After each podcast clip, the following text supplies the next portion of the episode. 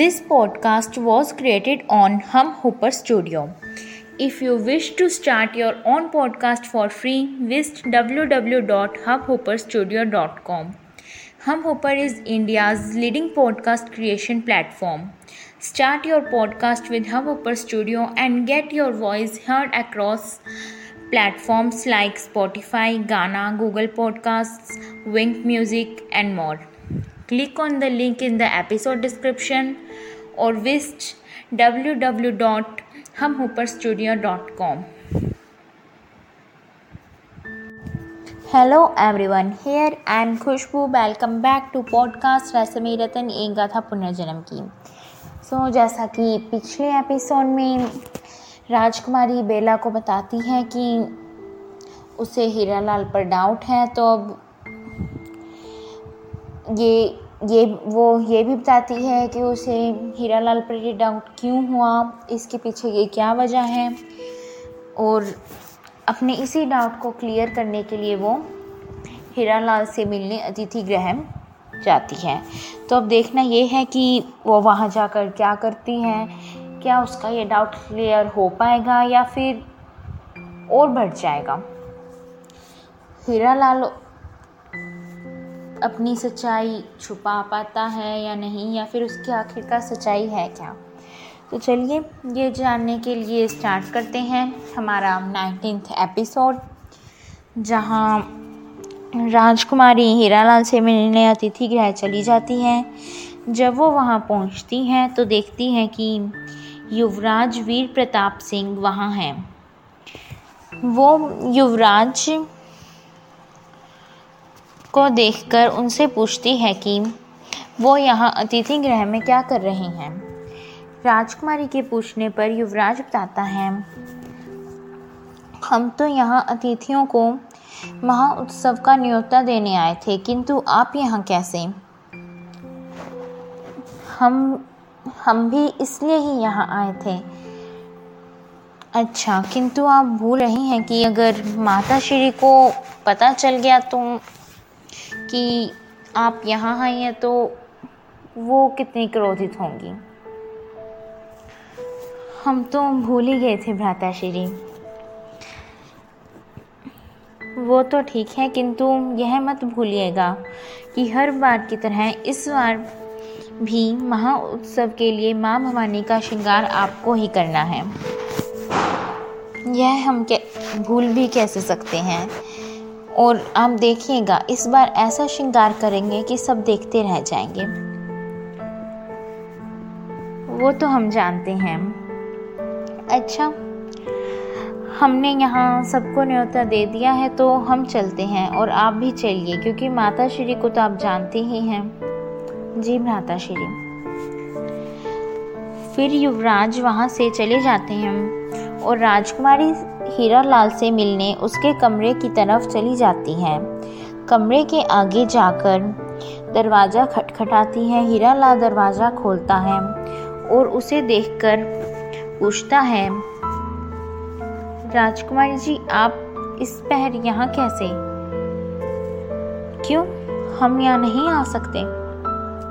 नहीं, हमारे कहने का वो तात्पर्य नहीं था। आप आप आइए ना। जी, वैसे हम यहाँ हीरे देखने आए थे। प्रातः तो देख नहीं पाए थे तो सोचा अब अगर आपको कोई परेशानी ना हो तो हमें क्या परेशानी हो सकती है? ये ये देखिए, यह कुछ हीरे हैं हमारे पास। देखने में तो काफ़ी बेशकीमती प्रतीत होते हैं। क्या कीमत है इन हीरों की? पचास स्वर्ण मुद्राएँ। बस, हमारा तो विचार था कि इसकी कीमत इससे कई ज़्यादा अधिक होगी। हाँ हो तो सकती थी। अगर यह प्रश्न किसी और ने हमसे किया होता तो। अब आप जैसे बहुमूल्य हीरे से अधिक किसी हीरे की कीमत हो भी कैसे सकती है? राजकुमारी हीरालाल की बात सुनकर थोड़ा सोचकर अपना अगला सवाल पूछती हुई बोलती है अच्छा वैसे आपने बताया नहीं, आप किस राज्य के निवासी हैं? हम तो व्यापारी हैं, क्या हमारा राज्य, क्या हमारा निवास स्थान? हमारा तो कार्य ही राज्य राज्य जाकर हीरे बेचना है। किंतु कोई तो राज्य होगा ना, जहाँ आपका कुटुंब रहता होगा। रहता तो तब होगा जब कोई होगा हमारा। ता, हमारा तात्पर्य यह है कि हम अनाथ हैं। उस ईश्वर के सिवाय हमारा कोई नहीं है। माफ़ कीजिएगा, किंतु कोई मित्र सगा संबंधी क्या कोई भी नहीं है। हमारा तात्पर्य कि आप राज्य राज्य घूमते हैं। इतने लोगों से आपकी भेंट होती है तो कोई तो होगा ना? कोई नहीं है, किंतु अब हो सकता है। तो क्या अब आप हमसे मित्रता करेंगी? हीरालाल का प्रस्ताव सुनकर राजकुमारी कुछ क्षण रुककर थोड़ा सोचकर हाँ में उत्तर देती है। राजकुमारी का उत्तर सुनकर हीरा लाल राजकुमारी की तरफ़ देखकर मुस्कुराता हुआ मन ही मन सोचता है, आपको क्या लगता है राजकुमारी? हम इतनी आसानी से आपके शक को सत्य में परिवर्तित होने देंगे। कदापि नहीं। हम आपका शक भी दूर करेंगे और जो सत्य यहाँ जानने आए हैं, वो भी जानकर रहेंगे। हीरा लाल राजकुमारी को अपना सत्य नहीं पता चलने देता। किंतु वहीं राजकुमारी मन ही मन ये ठान लेती है कि वो सत्य का पता लगाकर ही रहेगी। और यही सोचती हुई राजकुमारी हीरा लाल की मुस्कुराहट का एक मन मुस्कुराहट के साथ उत्तर देती हुई मन ही मन सोचती हैं, आपको क्या लगता है? हम आपकी मीठी मीठी बातों में आ जाएँगे। और हमारा शक दूर हो जाएगा, कदापि नहीं। बल्कि आपकी इन बातों ने तो हमारा शक और भी बढ़ा दिया है। और फिर राजकुमारी हीरा लाल से ये कहकर कि रात्रि बहुत हो गई है, अब उसे चलना चाहिए। वहाँ से रानी महल की ओर चली जाती है, जहाँ उसे बेला मिलती है, जो कि राजकुमारी से पूछती है कि वह जो कार्य करने गई थी, वह संपन्न हुआ कि नहीं। उसके प्रश्न का उत्तर देती हुई राजकुमारी बोलती है, यह तो पता चल गया है कि वे हीरों के व्यापारी नहीं हैं। बस यह पता लगाना बाकी है कि आखिर वे है कौन। किंतु आप यह पता लगाएँगी कैसे? क्या आपको उनके बारे में कुछ ऐसा ज्ञात हुआ है, जिससे उनके बारे में पता लगाया जा सके? नहीं। बहुत शातिर समझते हैं वे अपने आप को।